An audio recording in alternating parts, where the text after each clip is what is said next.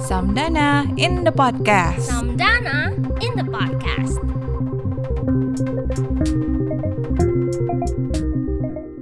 Oke, kembali lagi teman-teman muda di podcast Secangkir Kopi Samdana.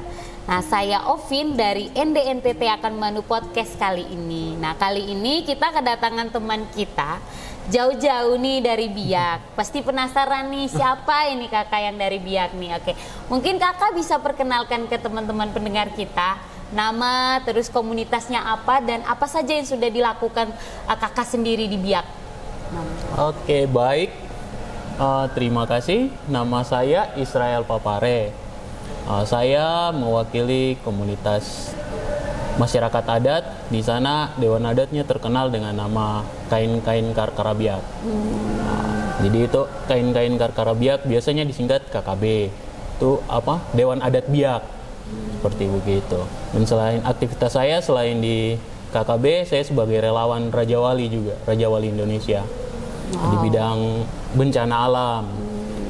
Sama beberapa teman-teman kelompok Nah, masih masyarakat Masih adat. Iya. masyarakat. Nah, apa saja nih tem- eh, aktivitas kakak nih di teman-teman Dewan Adat eh, Biak, di kain-kainkan Kara Biak ini, terus kemudian di eh, Raja Wali sorry koreksi Relawan. tadi, relawan, Relawan Raja Wali Raja Wali Indonesia. Indonesia. Nah, apa saja yang kakak lakukan di sana dengan teman-teman di, komun- di Ya, dua komunitas ini?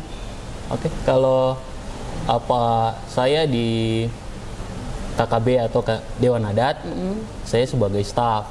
Itu saya bergerak dengan beberapa teman-teman muda di lapangan untuk biasanya sosialisasi masalah-masalah yang ada di Di, di Biak di ya? Biak, iya. Salah satunya seperti kemarin Bandara Antariksa, seperti begitu. Dan Kita sosialisasi, kita Dewan Adat sosialisasi dampak akibat dari penerbangan antariksa biar masyarakat tahu begitu. Kalau di eh, komunitas eh, Chandrawasi ya kalau saya tidak salah ya. Relawan eh, Raja relawan Wali di, Indonesia. di Raja Wali soalnya Chandrawasi. Iya. Mak- saya ingat kalau Chandrawasi kan Papua ya.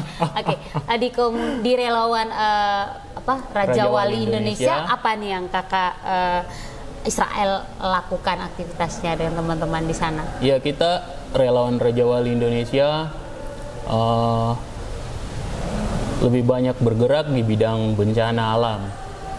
Sp- salah satunya tahun 2021, iya 2021 kemarin bulan Desember itu ada bencana Eh, banjir banjir rob. Nah, kita turun di situ, hitung berapa jumlah pengungsi yang ada, kita laporkan ke dinas sosial, dan saya dan beberapa teman-teman, teman-teman relawan juga bergerak di bidang itu. Oke, oke berarti kakak aktif sekali ya di dua komunitas ini di Biak. Nah, eh, yang selain kakak melakukan kegiatan aktivitas eh, di dua komunitas ini, sebenarnya apa sih mimpi kakak sendiri gitu? Untuk jauh ke depan sekali mungkin untuk Biak, untuk eh, apa desanya atau atau wilayahnya apa mimpi kakak sebenarnya? Mimpi saya sih, saya ingin anak-anak muda proaktif.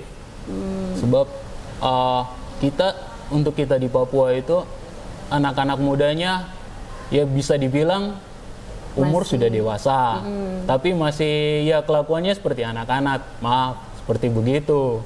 Jadi Uh, belum terlalu belum iya belum aktif terlalu aktif, belum terlalu isu-isu peduli sosial iya. gitu ya. Makanya apa adat kita juga lebih banyak ke orang-orang tuanya seperti Anak-anak begitulah. mudanya, Anak-anak mudanya kurang aktif, terlalu proaktif, peduli iya. dengan oke.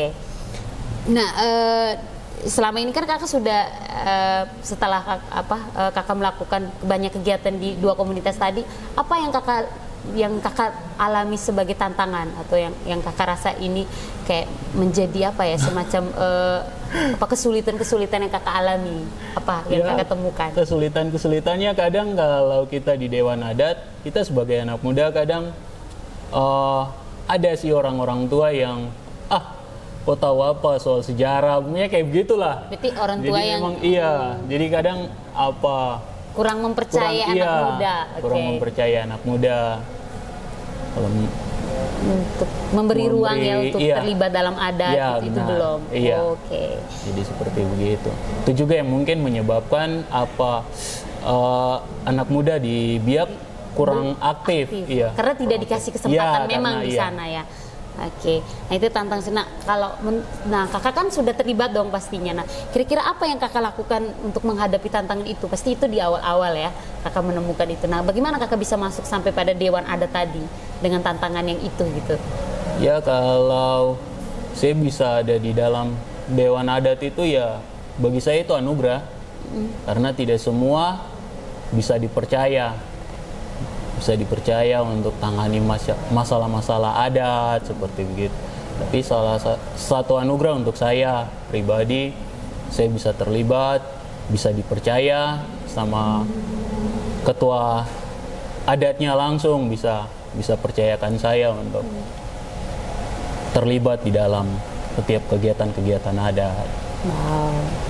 Oke, berarti apa kesempatan itu seperti anugerah ya bisa ikut. Iya. Sedangkan uh, orang dalam perspektif orang tua sendiri di biak tuh tidak tidak akan mempercaya anak muda. Iya. Wah, luar biasa nih kakak. Nah, apa nah terakhir nih apa sih pesan kakak Israel sendiri untuk mungkin anak-anak muda di biak ataukah pendengar anak-anak muda di seluruh Indonesia untuk kemajuan bangsa nih? Apa pesannya?